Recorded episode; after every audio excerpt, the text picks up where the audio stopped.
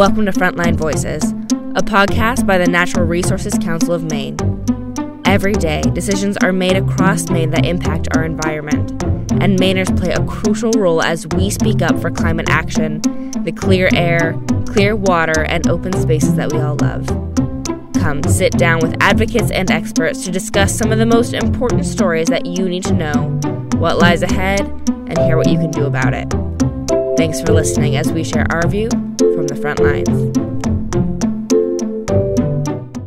It's officially summer, and while you might think things slow down a bit here at NRCM because the legislature isn't in session, I can tell you firsthand, and many of our advocates can, that it, you'd be wrong. Uh, though our work in the state house is done for the year, our role as watchdog for Maine's environment never really lets up. And we've got a lot to pay attention to these days as we head into the summer. Uh, I'm Colin Durrant, NRCM's Advocacy Communications Director. And in this episode of Frontline Voices, we're going to speak again with at our Advocacy Director, Pete Didisheim, about some of the key issues that NRCM will be focused on this summer. Uh, and now, as Pete and I started brainstorming topics for this discussion in this episode, we quickly identified a unifying theme that of out of state corporations trying to take advantage of Maine people on our environment to turn a quick profit. Now, this is not a new phenomenon. In fact, if not for the work of NRCM and our partners and many of you over the past 60 years, out of state corporations would have built oil refineries in Eastport and Sanford, a coal fired power plant on the doorstep of Acadia, a massive sprawling mess of second homes and development throughout the Moosehead Lake region. But today we'll be talking about companies located in places like Ontario, Toronto, and Norway. Um, NRCM, backed by the power of people like you, we're never going to be afraid to stand firm in defending our environment from companies who see Maine as a place to make money, not a place to protect for future generations. So, Pete, thanks for joining us. Always glad to be with you. Um, I first wanted to start off though with a little good news that I'm going to start to try to sprinkle in uh, these stories of hope and action because I know for many of us, climate change and the extreme weather hitting places like the Southwest, uh, those floods in Yellowstone National Park can feel really debilitating. But yesterday, uh, last Friday, not yesterday, last Friday, hundreds of Mainers showed up in Augusta for what was the first Maine Communities Leading on Climate conference. Now, Pete, can you share with us why that was such a positive event? Yeah, it really was a really positive event. It was here in Augusta. Several hundred people from around the state, literally all over the state, uh, came here to the Civic Center. A number of NRCM staff attended, as did three of our summer interns. it was really inspiring day focused on great work that's happening at the community level across Maine to address climate change. And the program featured all sorts of panels focusing on energy efficiency, transportation, resiliency, lots of other topics. Presenters from across the state, as I mentioned, from I saw towns Kittery, Dover Foxcroft, Eastport, York, Limestone, Rockland, Machias, Bar Harbor, Penobscot Nation, representatives from literally all over the state sharing their success stories of what they're doing at the local level, what's working, and that was just really great. And it's useful for folks who want to bring those ideas to their own towns, to see what's being done elsewhere, to learn from that, to get make contacts. And of course, Governor Mills was there, as was Congresswoman Chellie Pingree. And there were video remarks from Senators Angus King and Susan Collins and Congressman Golden. And the White House climate advisor, Gina McCarthy, delivered the keynote address there. So it was just a day full of people at the Augusta Civic Center sharing good ideas of what they're doing. And it was a lot of positive energy. So good news. Yeah, I love that. And, you know, I was just, uh, people also tuned in online, as you said. Uh, and I was just reading a letter to the editor that someone wrote to the Ellsworth American, uh, who attended this conference. Uh, she, she zoomed in and she said, and this sort of sums up what you were just saying in her letter. She said, Maine has such a creative, positive, common sense group of leaders from all parts of Maine, rural and urban, that are getting things done. And I think that's so inspiring. It's so inspiring to hear those stories of people who aren't waiting to take action to help Maine achieve our ambitious climate goals. And I think it really speaks to that hard work a hard work ethic and that willingness to roll up our sleeves and get things done that Mainers have. So, anyways, super exciting, great yep. stories coming out of that. And of course, here at NRCM, we'll try to keep sharing those stories with you. Um, okay, Pete, let's shift gears uh, to uh, what we were talking about earlier, what we're tracking this summer here at NRCM. And I wanted to start with the Canadian mining company that's still trying to press forward with the mining operation uh, in Patten in the Patten area, even after a critical state agency rebuked them for a deeply flawed permit application. Uh, now, I understand based on the latest intel that we've received from residents in the Patten area, this company uh, called Wolfden Resources literally uh, it, it tried to ply people with food, in this case, lobster rolls, as part of their effort to build some local support or manufacture local support for their proposal. Right. Yeah. Wolfden, what a perfect name. Wolfden Resources. the wolves have come back out of their den. Uh, so they're uh, so this is a company that's based in Thunder Bay, Ontario, and they've been trying to develop a mine for copper, zinc, silver, other metals on land that they own near Baxter State Park, not too far from Katahdin Woods and Waters National Monument. Uh, from my perspective, this is a fly-by-night corporation that hasn't successfully developed a mine anywhere so we're naturally worried about what they're trying to do here in Maine. Uh, so for the past couple years, as you mentioned, they've been trying to get a rezoning uh, permit for 500 acres of land, and that was in front of the Land Use Planning Commission. Um, but last fall, the LUPC staff recommended that Wolfden's application be rejected because it was littered with inconsistencies and errors and failures to provide information so the LUPC commission was on the verge of rejecting their application, but the company's attorneys withdrew the application at the last minute. So, what is Wolfden up to now? Last week, uh, they held a meeting in the town of Patten at the town garage, and they provided lobster rolls and a catered buffet to select board members and residents from Patten and Mount Chase and the local town of Hersey, which is a very small town and they've hired a Bangor attorney, and they appear to have a plan of wining and dining and dangling money in front of local towns to try to get them to accept a processing plant, uh, which would be about 150 acre permanent waste site for tailings. And they're trying to get a local town to pass an ordinance, one of these local towns that would provide, and they would provide annual payments to that host town in in some yet to be undetermined, you know, yet to be determined amount.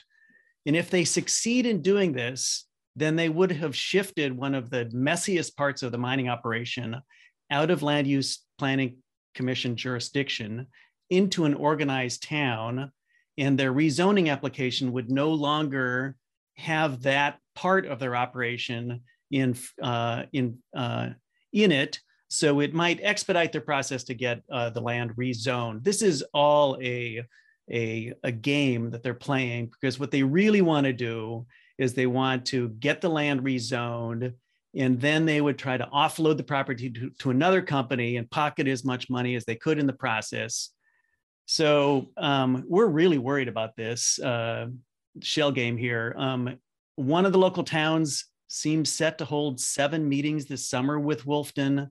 Wolfden scripting them the whole whole way through the process, leading up to a possible vote on a mining ordinance with some amount of money that would be provided to that community. And so we're watching this really closely, and this needs to get a, a spotlight on it because it's it's pretty it's pretty sketchy.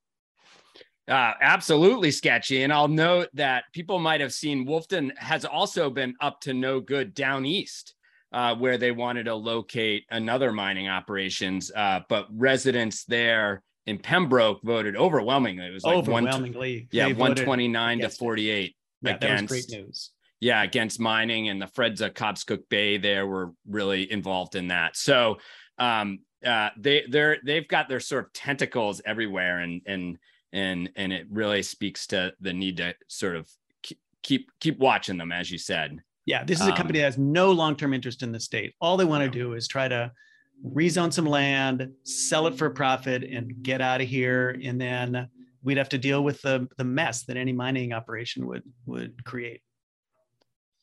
Yikes. Well, another bad, talking about bad actors, we've got another bad actor to talk about. That's Brookfield, uh, the large Toronto based company that operates many hydro dams in Maine, here in Maine, but also across the world. Um, now, as our listeners have heard in previous episodes, NRCM is working with our partners, conservation partners, to restore the health of the lower Kennebec um, to help bring back Atlantic salmon from the brink of extinction by enabling them to reach critical habitat in the Sandy River. Uh, but rather than work with the state of Maine to do what's right for the Kennebec, to do what's right for Maine people, Brookfield has resorted to misinformation and scare tactics. Pete, can you tell us what's the latest uh, going on here? Yeah. So again, there's these four dams between Waterville and Skowhegan that are violating the Endangered Species Act, pose a serious threat to uh, endangered Atlantic salmon. And these dams produce a tiny amount of power and has a really big impact on the on the watershed. So, as you say, rather than being constructive, they have launched a media campaign that's designed to scare the bejesus out of Maine people. I got to say, you know, using like end of the world kind of language about outside special interests wanting to shut down businesses and threaten jobs and destroy Maine's economy. I mean, really over the top language. so, this ad by Brookfield which is a $60 billion multinational corporation based in Toronto. So they're ominously describing Maine people, Maine state agencies, and organizations that fight for Maine's environment as these scary outside special interests. Mm-hmm. So get that. Like they are based in Toronto, trying to scaring the, the Maine narrative. public to be afraid of Maine organizations, agencies, and Maine people. So, like so Governor Mills and all of the groups involved in this issue, including NRCM, have made it absolutely clear. And Brookfield knows this, that we only support outcomes that protect the jobs at the Sappi Mill, uh, which is near the Shawmut Dam, and mm. also help Atlantic salmon reach their critical spawning habitat in the Sandy River. Brookfield is just completely using scare tactics and misinformation, again, demonstrating that they're a bad actor in the in the state of Maine. Yeah, really disappointing to see that. Just you know, when you think they'd gone low, they just keep going lower. Yeah. Um. Well, let's shift to yet another bad actor. This time, fossil fuels. Uh, fossil fuel industry and the oil heating industry. Many of our listeners may have read a recent Port, uh, Portland Press Herald article that described how oil companies are trying to dissuade Mainers from shifting away from oil heat. Um, uh, it now it was great to see the paper's editorial board and a strong editorial calling out these oil companies, saying, "quote unquote," what's best for the people who sell fossil fuel products is not in the best interest of the environment or consumers. Pete, what's your take here on this story? Uh, the oil companies. So the article you're referring to was the, the title of that article in the Press Herald was "New England Fuel Dealers Plot." Their future in a rapidly electrifying world. So my emphasis here is on the word plot. Yeah. Uh, so seriously. the article, the article described how a New Jersey-based strategic marketing firm called "Get This Warm Thoughts Communications." uh, that's been working with the oil industry across New England is trying to get home and what they're what they're trying to do is to get homeowners to not shift away from oil burning furnaces. So here in Maine, we have like the biggest dependence on oil for heat, six out of 10 homes. That's more than anywhere else in the country. So the warm thoughts that the oil industry wants people to have is to continue paying for oil. Um, so they've done a bunch of polling and message development that was revealed in that article. And this uh, this guy from Warm Thoughts Communication shared that at a trade show for oil dealers at the Samoset Resort between golf games, I guess. The oil dealers are, you know, potentially rightfully alarmed by the rapid shift to high efficiency heat pumps in Maine. More than 40,000 have been installed in the past two years. And this is a good thing because heat pumps are among the least expensive sources per unit of heat uh, for a homeowner. And they are a central part of Maine's climate action plan. So the oil industry now has a marketing and messaging plan to try to slow this process down. And this is happening across the country. The National mm-hmm. Energy and Fuels Institute represents about 1,100 oil, heat, and motor vehicle fuel providers, according to the Portland Press Herald article. And they're all trying to curb the transition to electrification of heating and transportation. And so, as part of that effort, they've created even something called the Greener Fuels Heating PAC, a political action committee that's going to try to get uh, elected officials who mm-hmm. will work with them to try to block the transition to a clean energy future. Again, misinformation, trying to confuse consumers. So we are absolutely going to keep to uh, focusing on the imperative and the benefit to Maine people to switch to electrification of uh, for their vehicles and for home heating.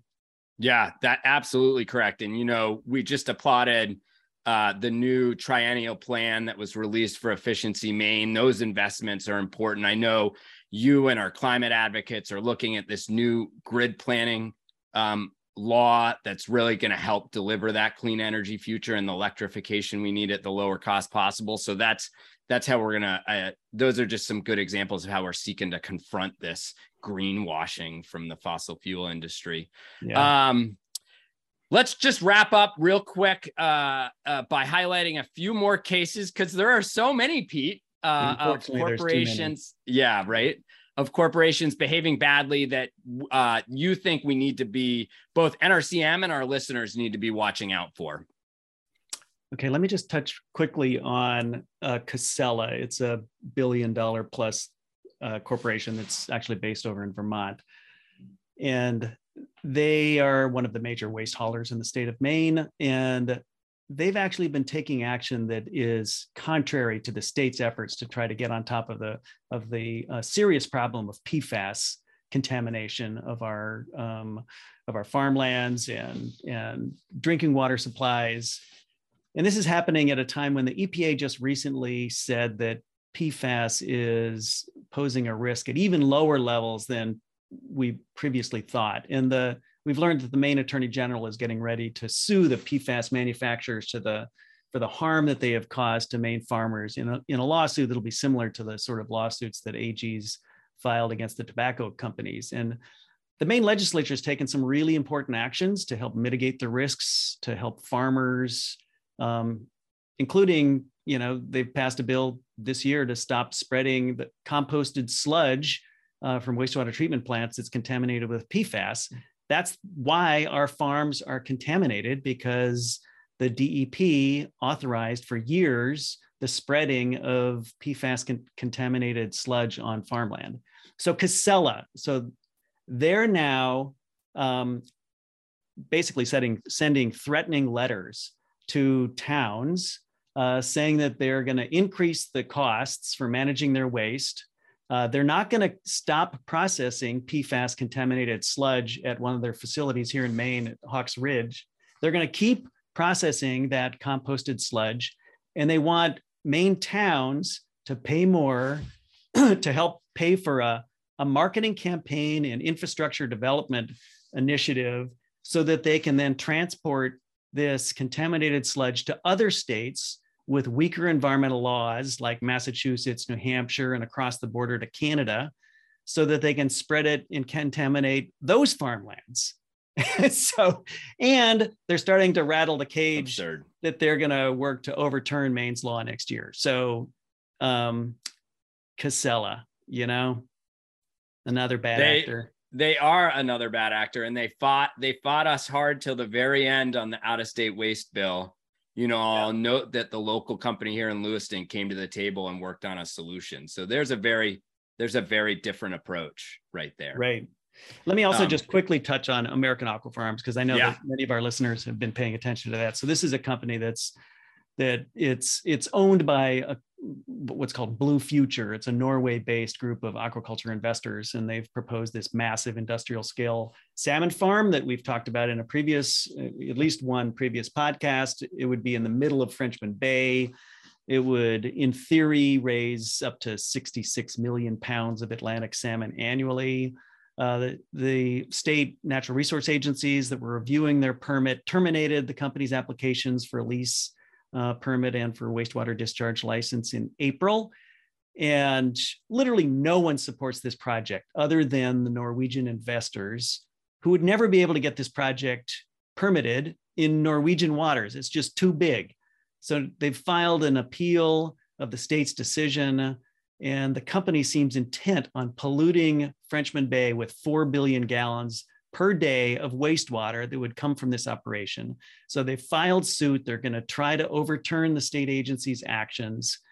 But this is a company that's just flagrantly ignoring the sentiment of Maine people, the communities that surround Frenchman Bay, the lobstermen, the fishermen who operate in Frenchman Bay, Acadia National Park, groups like NRCM. None of us want this project to move forward, but they are just pushing ahead, it seems. So we will continue to pay close attention to, to everything associated with American Aqua Farms' efforts to revive their permit applications. Yeah, and you can be sure, eh, you know, as we've said multiple times, we're going to be tracking the actions of all these corporations and any others that are are looking to harm Maine's environment. So the best way to keep up to date with how you can help uh, is just by signing up for our emails if you're not already signed up. Pete, I wanted to um, end this episode uh, by asking you about a case that's before the U.S. Supreme Court. Uh, that we expect a decision on any day. In fact, you know, when our when you listen to this podcast, that decision may have happened. But I did want to get your opinion because this is really centered around the government's right to regulate air pollution. Uh, now, there's been a ton of coverage um, in in the newspapers, TV about what's at stake here uh, if the Supreme Court justices rule the wrong way on this on on this case. Right. This is this is huge. Uh, and there's a, a, a, number of different scenarios people are trying to figure out what the, the supreme court might do it's a very conservative court and so we're we're deeply concerned about this it's called the west virginia versus epa case and it deals with the clean air act and the ability of the epa to combat climate change specifically through their authority to regulate emissions from existing power plants. The suit targets the Obama administration's clean power plan that would have helped meet the Paris Agreement uh, carbon dioxide emission reductions. So that clean power plan was challenged by several states and coal companies. Uh, the coal companies are, are behind a lot of this. The coal companies are trying to block the EPA from doing its job of combating climate change uh, through regulations of power plants. Obviously, coal companies don't want to do anything other than continue to burn coal, which is one of the worst power sources on the planet. And so they're claiming that EPA is overstepping their authority and that only Congress should be uh, involved in taking action that regulates power plants. But these same companies and same attorney generals are also working to block the Congress from ever taking action on climate change. So they're just trying to block it in all venues. Um, these are the same companies and state attorney generals that are really working a, against our interests, the interests of, of, of the planet on climate legislation um, and climate action everywhere. So the court's decision in this also has broader implications mm-hmm. uh, for um, the scope of federal administrative power, uh, the ability of agencies to to um, to administer um, their uh, authorities to to for administrative action um, if the Congress hasn't been explicit about every single detail. And so it's a big case. There will be some big articles about it, whichever way it goes. We're hoping that it's a very, very narrow ruling. In the worst case, it could be a broad ruling that puts at risk all manner of regulatory authority across all topics, all sorts of topics um, of the executive branch. Yeah, I mean, that's to me one of the most disturbing things, right? There could have huge implications for our nation's ability to combat climate, but then as you said, fundamentally gets down to the the ability of public servants, of scientists in federal government to implement to do their job. Yeah, to do their job, to inform yeah. it to implement environmental laws that we know from the past like several decades work, right? right. And they work because we've had a strong and effective uh, government agencies that implement them and hold polluters accountable. But you yeah. know, the fossil Congress fuel is not industry. passing Congress really is not passing new environmental laws. Yeah. And these polluting industries don't want the agencies to administer existing environmental laws. Yeah. Yeah. Well, you you can be sure, like you know, as as I said, we're we're we're tracking this. We'll we'll um, likely have something to say after it happens, so you can check our website, uh, you know, news releases or blog for that. Um, uh, but thanks thanks again, Pete, for joining us today and for absolutely updating our listeners on everything we'll be tracking this summer. Um, oh, we'll be tracking much more than what I talked about. Yeah, yeah, yeah. Just, uh, said, just it, it, does not slow down at all here. just a taste of what we'll be tracking this yeah. summer. There you go. Um, and if you've gotten this far, you're probably one of our most loyal listeners. And I'd just like to ask one small favor, which is to leave us a review, especially if you're listening um, on Apple Podcasts. Good reviews, reviews really help new listeners find us and attract attention to the Frontline Voices podcast. So um, take take a minute to do that if you haven't already. And as always, thanks for listening. Thanks for listening to Maine Environment Frontline Voices. If you enjoyed this episode, you can subscribe to our podcast or leave a review on Apple Podcasts, Spotify, Google Podcasts, and several other podcast listening apps. Since 1959, NRCM has been tapping into the power of the Maine people, science, and the law to protect and enhance the nature of Maine. To learn more about our work, visit nrcm.org or follow us on Facebook, Twitter, and Instagram.